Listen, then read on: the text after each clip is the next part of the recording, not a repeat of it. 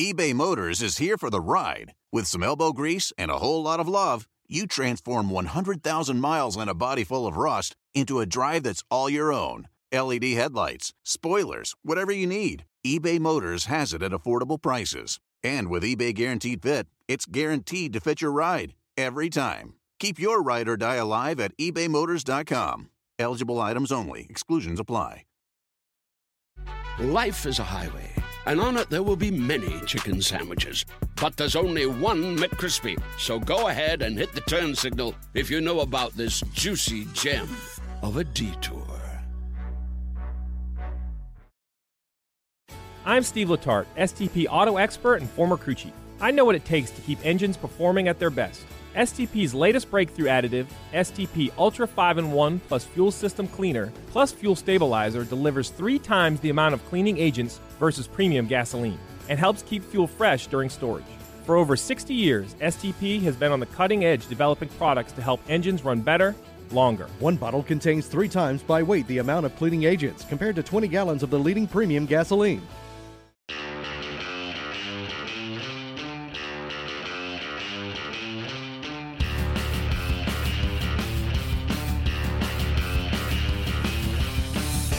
Greetings. Welcome to the NASCAR NBC podcast. I'm your host, Nate Ryan. Our guest is Rico Abreu, who has quite the story. He is the two time defending winner of the Chili Bowl. He is a rookie driver for ThorSport in the Camping World Truck Series, who has shown promise this season. He has been driving for only a few years after getting a relatively late start in his teens. He started an open wheel on dirt and only began driving stock cars last year in the K&N Series. But perhaps the most remarkable part of Rico's story, and certainly what attracts attention, is his stature. Rico is 4 foot 4 and weighs 95 pounds, and he uses modified foot blocks, pedals, and spacers to help him drive the cars that he races. So, naturally, in this podcast, we talked about how that's affected Rico's professional career and his personal life. Credit to Rico for being very candid about that, particularly about how his family, which is in the winemaking business in Napa Valley, has been very supportive and helpful in making him feel like anyone else. We also chatted about the importance of driving simulations and simulators. I talked to Rico at Toyota Racing Development's facility in Salisbury, Salisbury, North Carolina, after he'd spent four hours behind the wheel of a state of the art simulator there that Toyota has. Uh, we talked about that. We talked about his optimism about the race at Eldora Speedway, the truck race, where he is back on the dirt and might have an edge against some of the Truck Series racers who have had maybe the edge on him this year on asphalt. And we also talked about his relationships with two Sprint Cup veterans, Kyle Larson and Tony Stewart, who has become a good friend of Rico's over the past year. As always, we appreciate you listening. If you're an iTunes fan, please leave a rating, review, or subscribe, or have your friends subscribe. It really helps us out. There also are many other options for finding us. That's Audio Boom, Stitcher, Google Play, Spotify, uh, a host of podcasting apps. We generally have episodes every Wednesday, sometimes more than that, depending on if opportunities arise for more guests. So if you're subscribed on iTunes or if you're on any of those apps or elsewhere, uh, you won't miss an episode. Uh, also, a reminder that NBC Sports broadcasts NASCAR race weekends, including Xfinity Sprint Cup practices, qualifying, and races.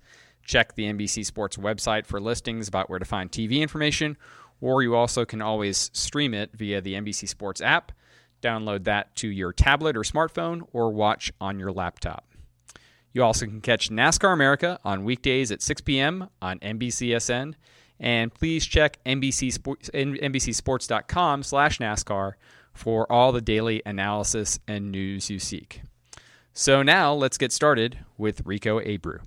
Rico, thanks for being here. Uh, I know this was a busy day. I was just watching you drive laps in the simulator here at Toyota Racing Development, which looked like miss, mission control in a NASA room. were, I, I, we were in one room, and you were talking from the simulator on the other side. Um, it was quite the technological setup. What's that like for you as a driver to be in that driving Um, simulator? You know, it's a. I feel like it's huge um, for me. Um, one um, one thing I really look at it is uh, how NASCAR has limited a lot of the testing policies um, for rookie drivers, um, and us rookies not being able to um, see any of these tracks. Uh, you know, before we get there. Um, so um, being able to have access to the simulator here at Toyota is is um, it's huge for me. Um, it's huge for my team, my crew chief. He can run through setups. I can learn the track. So both parties can, you know, work in differently in different conditions as well. Uh, just with the setup uh, side for my crew chief, Doug George, and he can run through his setup, and I can learn the new track. Right, and so you're you're in this rig, which is attached to like a sled and you're driving. Today you were on a simulated version of Pocono Raceway, I guess. Yeah, right? yeah. And and you'd never you've never raced there before, so this is like your first. Yep. so today were the first laps I've ever seen at Pocono, and then in a few weeks, um, hopefully I'll you know obviously have my feet wet getting there. I've um, the last few tracks, uh, Kentucky, um, Dover, we all did sims and uh, I felt like I was. Um, it was a huge advantage for me um, not being on any of those tracks, and that's really where uh, I've excelled this season um, on the tracks that I've been able to run on the sim. Um, and I just feel like it's a lot. You have a lot fresher start, um, and you have uh, more reference points to use when you show up, and it feels like you've been there. Yeah. Uh, what's it like to be in that rig because it looks like you're wearing your helmet. You have like actually like a cool air system to, to simulate what is actually like. Essentially, it's supposed yeah. to be, um, you know, what is going on in real life, and I feel like it's really close. Is um, it? Yeah. Okay. Besides, you know, obviously you're in a, a, darker room, a darker environment, but you're looking at a screen um, in the daylight, so. Um, you know, it, it's really impressive what they've built, uh, and for me to get the opportunity to be able to race it, I know it's really hard to um, have time to get on it. And um, with my busy schedule, um, it's hard for me to get here and get time. But when I do, um, I soak it all in. And um, I usually, after I leave today, I'll go home uh, and think about it and then write down all my notes um, from the sim today. And then I'll call my crew chief, Doug, and, and go over everything today just because it, it can be, you know, sometimes you don't. Remember things right when you get off, or remember um, adjustments or uh, that he makes, and then you can go back over them, which um, helps. And and usually, um, my you know the ThorSport guys they fire off uh, at the track what they um, ran for setup on the sim. Um, they check their ride heights and their splitter um, heights, and and they go right from there, which is um, really cool. Yeah, and you did this uh, for Dover, and you hadn't been to that track before as well. Yep, okay. I've done um, Dover, Iowa, Kansas. Um, I've done almost um, besides the super speedway stuff, um, all of the tracks. Um, I I, had, I didn't do Iowa because I've been there twice this year, so and it was a, it was already full that week for me to get here. but usually I get to the tracks that uh, I've never been, and with my um, road course, less road course experience. Um, I have don't have much. Um, I ran Watkins Glen last year um, in the K&N East race, so uh, I'm gonna get on here a few times um, before the road course race in Canada. And it does make a difference. Like when you get oh, to these tracks for the first time, yeah. it's like you've been there before. It, it feels like you can fire off a lot.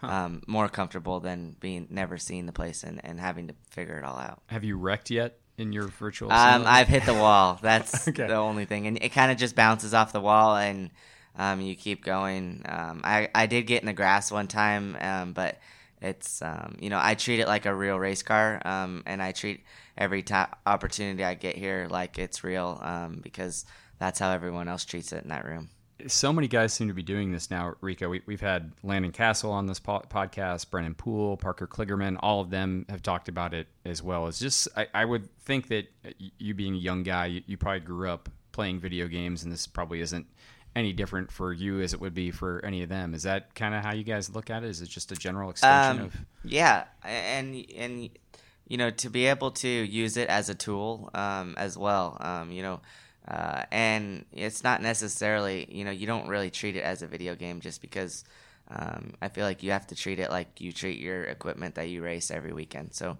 um, you know, when I'm here with my crew chief, uh, you know, we take everything really seriously and uh, and run through his setups, and then and I'll get to learn the track at the same time. Um, I believe the road course date that I'm doing, he's not going to be here, so I'll just get to run a baseline or they can email over a setup, and um, Patrick, who runs the truck side of the sim, um, will just let me run some laps But Yeah. uh, I think it's a huge advantage, and um, and I'm really lucky to be able to do it. Do you prefer it to real world testing that eliminates all the hassles or logistics of getting to a place and doing it? Uh, I think any on track time I can Still get um, as a Yeah. rookie, Yeah. yeah, is huge. Um, just because um, I need you know laps, I need experience. Um, just this this is so new to me, and um, it's taken me a little bit more time to figure it all out. Um, but I feel like um, you know any chance I get here or um, any chance we get an extended practice, um, those are my better weekends. Well, let's let's talk about that a little bit, Rico. First season in the Camping World Truck Series, uh, your, your rookie this year.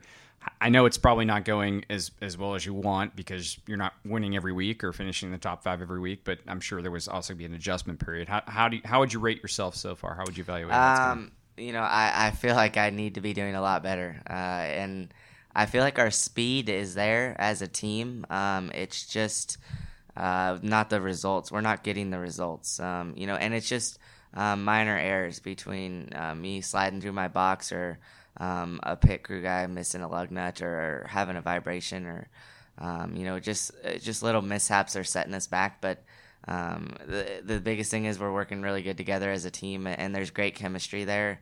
Um, so we're able to um, fight through it all, and I feel like the second half of the season is is really where we're gonna excel. Is there? Uh, there's probably no way to eliminate some of that learning curve, Um, right? I mean, it's no, just going to not. happen. It's hard. Yeah. It's really hard, uh, and um, it's just about minimizing your mistakes, and uh, that's one thing um, I've learned over the few years I've been racing, and that's one thing I'm learning in the truck series. It's I've never really been focused on one series in my career. Um, I've bounced around in so many different race cars, so it's um, this year I, I, I'm really putting a lot of focus in it, as well as um, next year I'm going to too.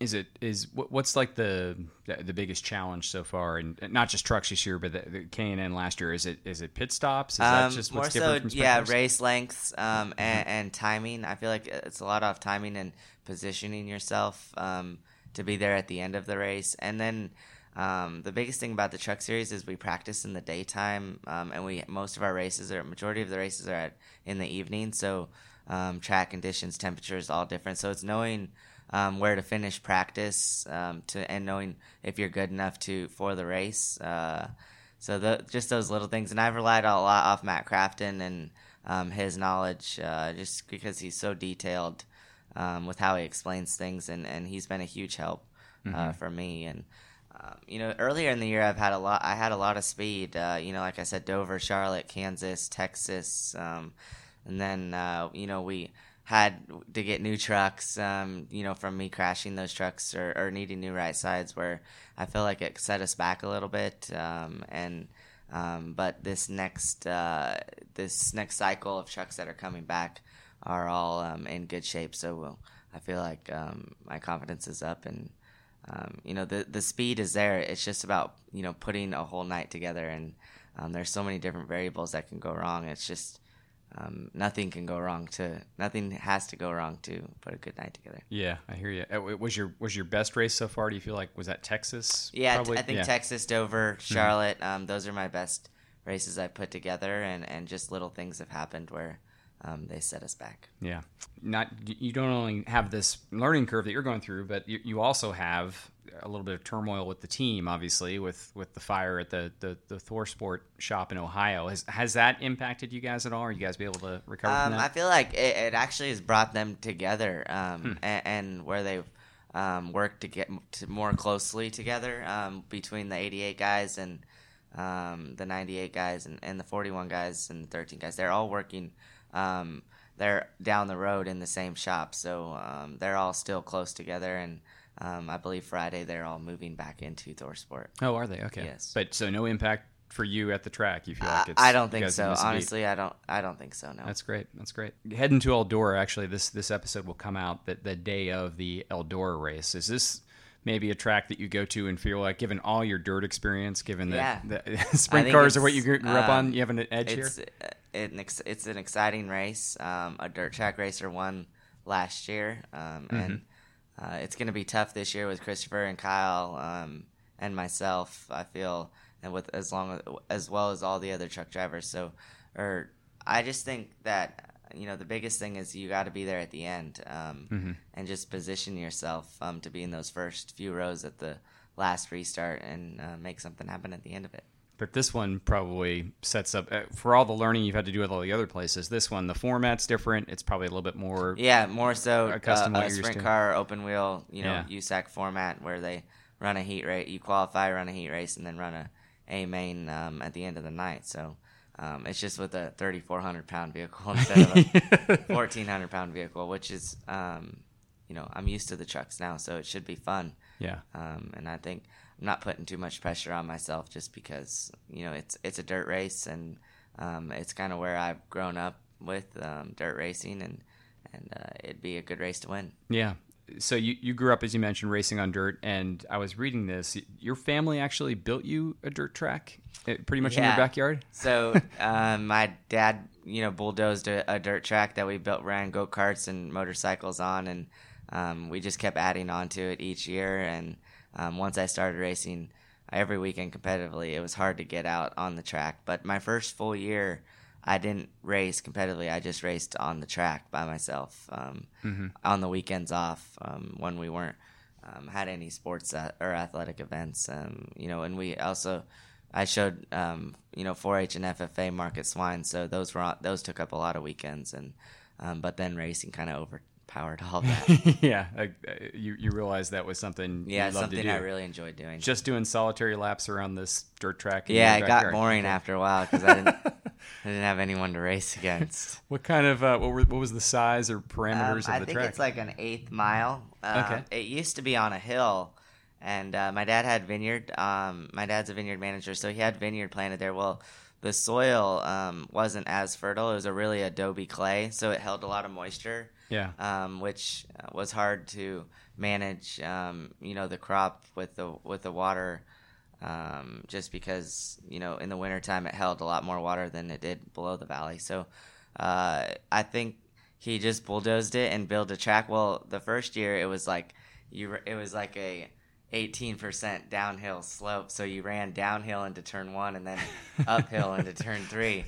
And then uh, they finally leveled the field out so it was even and um, they put some walls up and now it's a it's a beautiful area. Um, if uh, if some of you guys have seen pictures, um, it's you know it's what I call home. yeah. And uh, home is in the Napa Uh, Valley. Saint, yeah, Napa Valley, St. Helena, California. St. Helena.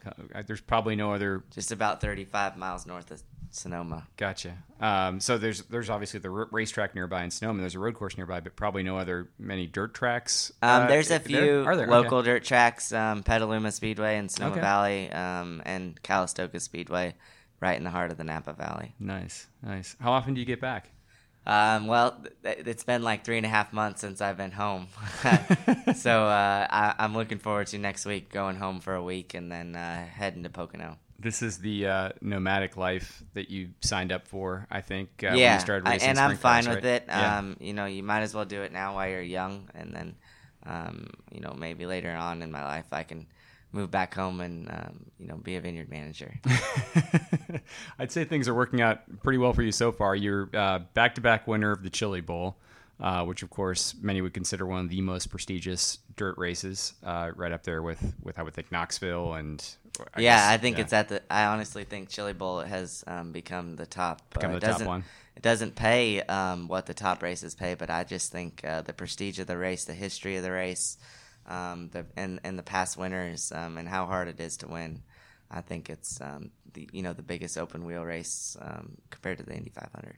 Well, that was certainly evident in your celebration after your second win uh, th- this year, where you you spun. I don't know how many times you did a rotation uh, in your in your car. Uh, how did you come up with that celebration? Is that something you've done know. before? It's just you. Your emotions are high. It's you know Toyota's second Chili Bowl win. Um, I got them. Their, I was lucky enough to get them their first win and the, and their second one back to back. And um, you know everyone was there that was associated with Toyota, and uh, so and the fans were going crazy. And your emotions are high. You won a big race, and um, so I figured like I would show back and give something back to them and um, do something crazy. And I just held the throttle wide open and uh, see what happened.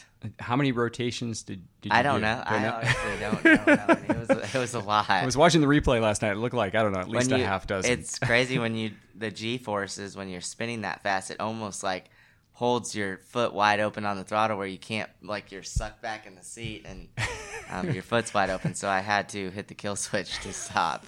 did you really? Yeah. So safe to say this was the first time you'd attempted something. Um, that yeah, I did the pr- Okay. previous year, but they were nowhere near as good as the second one. Okay, cool. Um, the first story I ever wrote uh, for NBCSports.com slash NASCAR was actually your first Chili Bowl win. It was right after I started uh, at the company. And of course, like at that time, there was a lot of interest in your story. And I know you, you've you've told this before, but uh, because this is a podcast where we have casual uh, racing fans listen, I thought I'd, I'd kind of explain how you operate the car. Um, and I know that in sprint cars you, and midgets, you used um, foot blocks uh, to help with the they accelerators. look, they just look like shoe boxes in the floorboard, and everything's moved up about six inches. Mm-hmm. Um, just obviously with my shortness and stature, and then um, behind the seat, it's um, you know moved forward six inches, and then um, I believe it is the same with the truck, or with my Tundra, and with um, my K&N East car I drove last year. Um, to I believe it's six inches from the seat bar to um, the seat um, to the steering wheel, right. um, and then the pedals are off the dashboard bar, same exact spot. The Tundra and the East car were in.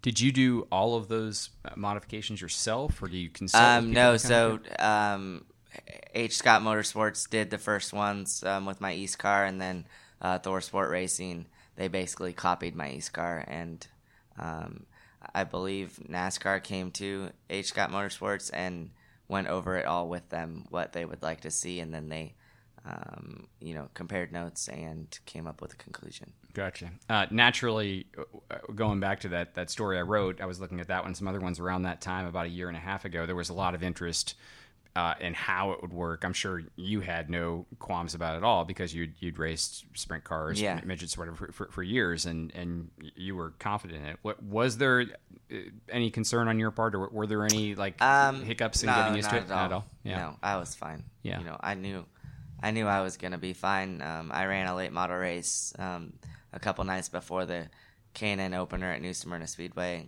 um, last year, and um, I knew after that first night I was gonna be fine. Yeah. How many? Ser- you, mentioned that you, you haven't really focused on on one series uh, so much until uh, getting to, to trucks, I guess, right? How many series do you have you raced throughout your career? Mm-hmm. Um, by I believe two years ago I raced um, with uh, 14 different sanctioning bodies, fourteen. and I won a race in every sanctioning body. Wow. Uh, last year. It was last year. Oh, yeah. okay. With the NASCAR K&N E Series, the World of Outlaws, the USAC midgets, the POWRi midgets, um, you know, USAC CRA sprint cars. There was some. It was there was a long list, and uh, you know, with the MOA sprint cars, uh, IRA sprint cars, just different series um, between um, California all the way to Pennsylvania. Uh, and we got to travel. I'm lucky enough to have a sprint car team that travels all all over the country um, and allows me to race. And then uh, Keith Kunz Motorsports and their partnership with Toyota allows me to race um, his cars on my off weekends um, with um, when there's no NASCAR Camping World Truck Series racing. So and then I'm at Thor Sport Racing Right. um, when I am uh, when there's a NASCAR truck race. So so trucks are the priority, but Yes, you- sir. But Yeah. you're you're running. Uh, Um, I've been running a lot. Yeah. Yeah. this month of June, I think I have like 16 races. Um, Okay. And like 10 of them are within this week and Really? next week. Yeah. so um, it's a busy. This is a busy month. For this is my busiest month of the year. Yeah. Um, so it's good to get away um, and come up here and, and get on some sim time. And um, the biggest thing is I just never get tired of racing. I never get, you know, tired of being at the racetrack. And, and, and I think that has to do a lot of with um, the people I've been surrounded by, um, with, you know, Tyler and, and Andy Graves up here at Toyota and Keith Kunz with the midgets and uh, my crew chief in my sprint car, Paul Silva, and and then um, you know Duke and Rhonda Thorson at ThorSport Racing and the, the team that they've supplied me Yeah. um, is and they're all just great people and they're great people to be around um, which is makes it fun and, and makes it a luxury for me and that's uh, majority of um, how I've had all of my success. You did. Uh, did you end up doing like more than 130 races last year? Um, last year, I think it was right at 115, and this year it's only going to be about um, 85. So only 85. Yeah, only more than twice as many as any yeah. probably Which sprint is, cup driver will run. Bryan Clauson's doing 200. So Oh, really? he's Okay. got like 215 of them scheduled. So. Uh, it, and which is it, it's exciting for our sport um, for him to be able to do that and Yeah. you know to run the Indy 500 and then go run a sprint car race in the same day, which is pretty cool. So how does Rico Abreu like plot out a season? I mean, uh, never mind 85, but when you're doing like 115 Yeah. races, like like like last year when you have the K and N and you're doing all this other stuff, like do you sit down in December and get out a calendar? Um, yeah, usually? January first, right after January first, all the schedules come out. There's a the Okay. PRI show in Indy um, is when everyone releases their schedules, and uh, Kyle uh, Kyle Larson's dad, Mike, um, he goes through all of the schedules and the dates, and he puts down every race um, on each day. Oh. and then um, he'll when he's through with it he'll email it to me.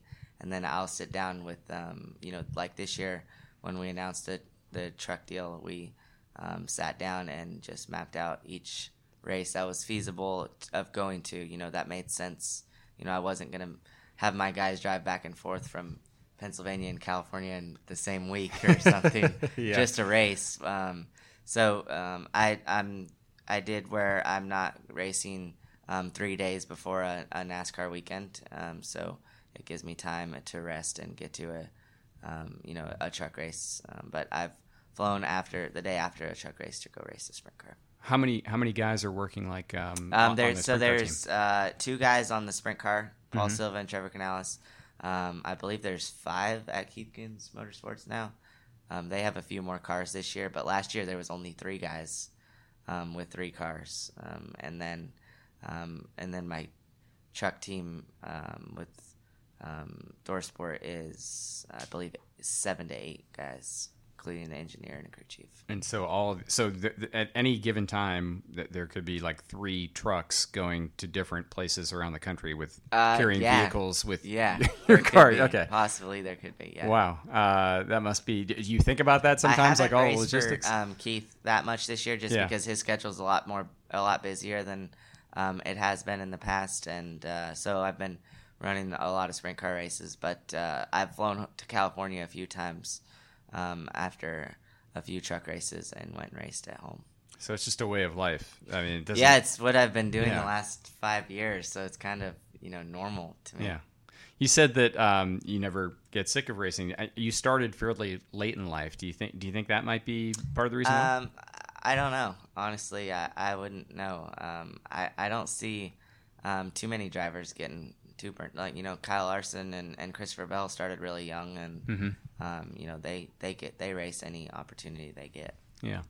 Rico, obviously, you have, I mean, you have, have a lot of success on the track, clearly, with the Ch- Chili Bowl wins and all the other victories you've had in all these different series, but you have a unique story off the track as well. And um, I'm wondering, like, w- when you race in each of these series, is there like an adjustment period in which maybe people get used to, to having you there? I, and the example I think of is like uh, Bootie Barker um, you know, 13 years ago, when in his first season as, as a Sprint Cup crew chief, I would turn my head when I'd see like him in his wheelchair scooting through the garage because it was it was a unique thing to see. But 13 years later, it's become completely second nature. It's commonplace, which is that's of course the way Bootie always wanted it, and that's why he didn't do interviews when he first came into Cup about about uh, his situation because he wanted it to just seem normal. Um, Yeah. What what is it like from your perspective and with your story? Did, is it sort of the same thing where people like? Is there an adjustment period? Yeah, there? I think it's exciting, um, and it's something new, and um, and it's someone to root for if they didn't have anyone to root for. So um, it doesn't bother me at all being different. Um, I think the biggest part is um, how my you know how I was raised, how my parents raised me, and uh, and how what they allowed me to um, follow my dreams, and and they really just pushed me to go do things that excited me, um, and I think that's definitely um, you know where I'm at today is and and how I outlook things and um, you know and how little things don't bother me anymore or never really did just um, you know like the biggest things was not being able to ride the rides at Disneyland that made me so mad Um, really? just because I knew I was okay to ride them, but um, Yeah. you know, obviously the highest requirement in the insurance policies, but I didn't understand it then. Um, yeah. just because I was riding motorcycles with no helmets on out in our backyard, and it's like I can't believe you can't do anything like that. But yeah. Um, but I just you know I wanted to I want I've always wanted to be treated normal. You know, just because I wanted to be like everyone else, and and now I I you know wake up every day. and I don't even realize I'm different, and I don't ever it doesn't ever cross my mind. Um, Yeah. You know, I there's nothing I cannot do. I mean, because again, like speaking candidly, like w- when I first heard about your story, I think it was um, Derek who, uh, who told me about your story at, Mm-hmm. at NBC Sports that um, like, like that you were coming into the K&N series and kind of explaining to me how, how you've been this open wheel phenom, but you also had another side to it. And then when you started in K&N, like it's the same thing for me. Like initially, like it was like, wow, this is someone who obviously is is of different stature, as you said, than the rest of the drivers. How does this work? And now, like a year and a half, it's like I don't think of Yeah. that at all. Like when I think of you, I think of you, hey, rookie driving for ThorSport, Yeah. learning the trucks, and does all this other racing on the side. So I would presume that's sort of Yeah, the goal. Like I- you, yep. yeah, you want to be an inspirational story, but at the same time, you want to just sort of Just fit in. like everyone else. Yeah. You- You brothers and sisters? Yeah, I have a 21 year old brother and a 14 year old sister. They're all average size, played sports. Okay. Um, my brother's a does decathlons at Cal Poly in San Luis Obispo, and uh, he's studying vineyard management, viticulturists um, down there in Southern California. And my sister is going to be a freshman in high school, and she shows market hogs um, with my. That's something she does with my dad um, and uh, and a friend of ours. Um, you know, and they're busy every weekend um, showing pigs. Gotcha. Okay. So my dad makes his trip, so he'll come to a truck race on Friday night, and then he'll fly to a pig show on Saturday, and he'll fly home Sunday. And what does the pig show in, entail? Like, how does that? Um, they're actually really cool. Um, it's something I grew up around. Uh, you know, they're judged by a judge, and they go from shows anywhere from um, 2,000 market hogs to you know 100 market hogs at our county fair in Napa. Um, they go to the California State Fair. Um, they're just there's there you know a lot of uh, national livestock shows from Denver, Louisville, Iowa. World, has World Pork Expo, um, and they everyone brings their livestock and uh, shows them off. So that, and you mentioned viticulture, something your your, your family is involved Yep. in. That- Yeah. So my family owns a vineyard management business, and my dad takes care of about 30 ranches um, throughout the Napa Valley, um, as well as makes a little bit of wine on the side. Gotcha. And that's something. If racing ever weren't to work out, that yeah, might be it's something, something, you'd be I enjoy getting being around. Definitely. Whenever I get home, I'm I'm around it. I was born around it.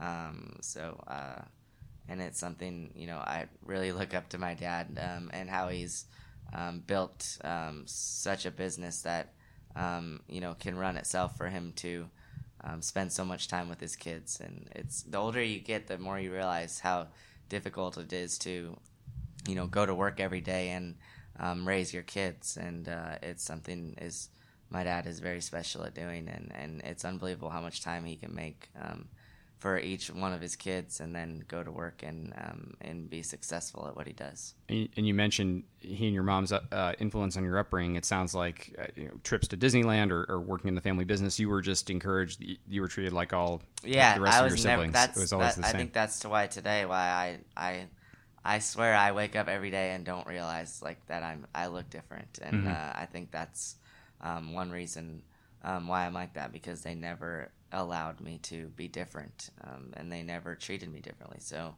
um, I, I grew up in a small town, so everyone knew me. Um, I went to a high school with uh, you know 300 kids, so everyone knew me, and um, I never got you know bullied or anything, and uh, which makes my situation so unique. Yeah.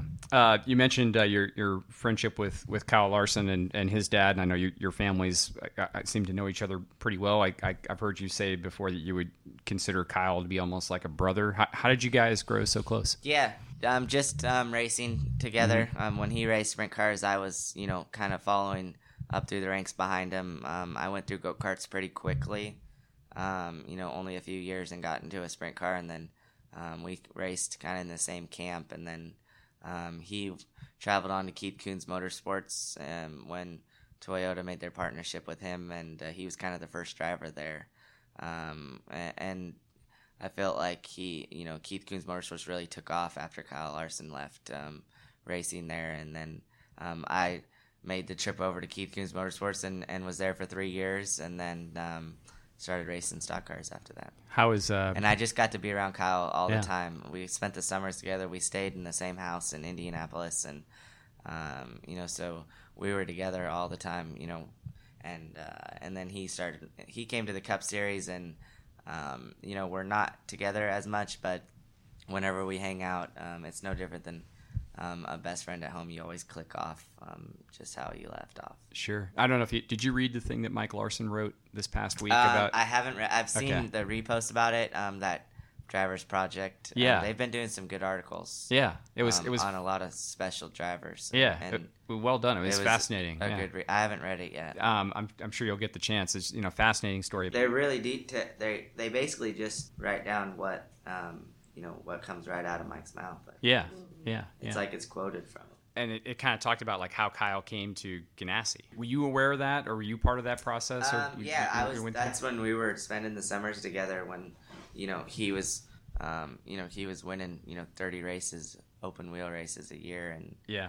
um, and then won the K&N East Championship on the last race. So did that kind of give you something like to aspire to? Like, hey, yeah, here's a, here's I, a great friend. That's what made it. I think. That's where you know I became so competitive when I raced um, because I was always racing against him. Like you're racing against a best friend every weekend, and obviously you want to beat him, and um, so it's someone really to chase, and uh, it's who I'm chasing to the Cup Series. Yeah. Um, one more for you, Rico. A- another guy who you've you've been um, pretty friendly with is Tony Stewart, and uh, I know that uh, you're you're going with him. I guess uh, tonight to Kings Royal. I know. Did did he help you last uh, year, like in terms of Um, shuttling between races here and there? Tony and I, uh, um, honestly, have just gotten close these last um, this last year. Oh, really? Um, Okay. You know, he put his house up for my sprint car team.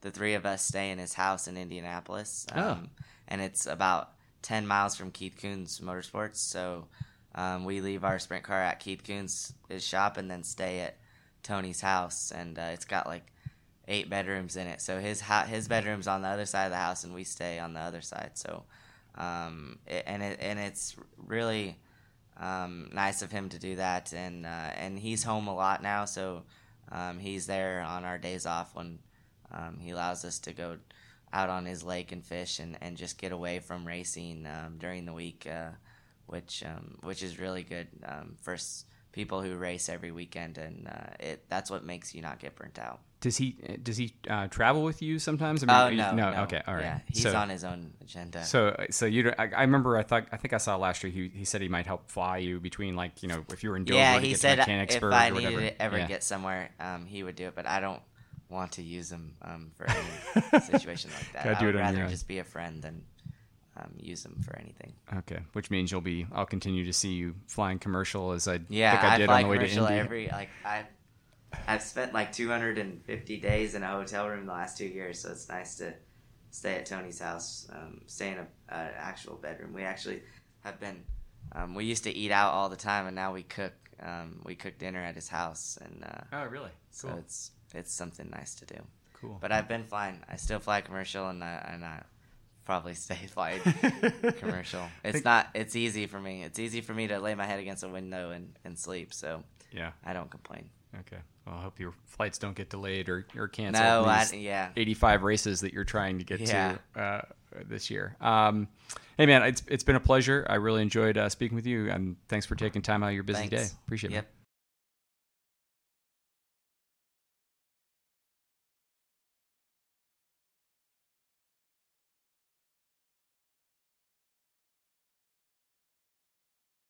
I'm still getting the hang of this podcasting thing. Naturally, I turned the recorder off just before Rico told some great stories about Tony Stewart cleaning out a store full of fireworks before the recent fireworks expedition that he shared on Periscope and Twitter shortly before the 4th of July. The lesson here, of course, always check a subject's social media feeds before you do a podcast with them, or check the social media feeds of those they hang out with or spend a lot of time at their house with. So, next time, uh, I'll make sure to do that. I'll be better prepared to ask the right questions and to quiz Rico Abreu more about how Tony Stewart basically as Rico described it, lives on a or in a Bass Pro Shop store that just happens to sit on 400 acres. That was how Rico described Tony Stewart's spread in Indiana, where he obviously spends a lot of time. So hopefully we can have him back and, and we'll, we'll ask him a little more about that. Again, our thanks to Rico Abreu for being here and to Laura Finley of NASCAR IMC and Lisa Hughes Candy of Toyota Racing Development slash Golin Harris PR for making uh, the interview happen. We appreciate them coordinating it. Thanks to Tess Quinlan for producing the NASCAR and NBC podcast. This episode and all of the rest are available on Audio Boom, Stitcher, Google Play, Spotify, and again, a plethora of other smartphone apps. You also can subscribe to the podcast on iTunes for automatic downloads of new episodes.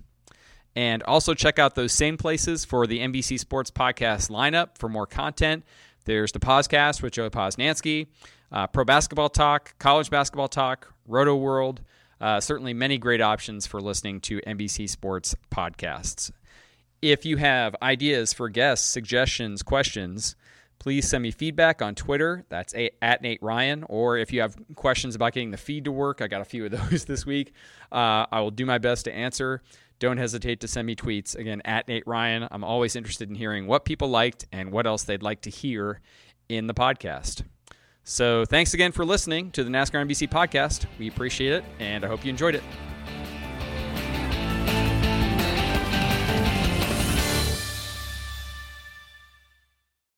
I'm Steve Letarte, STP auto expert and former crew chief. I know what it takes to keep engines performing at their best.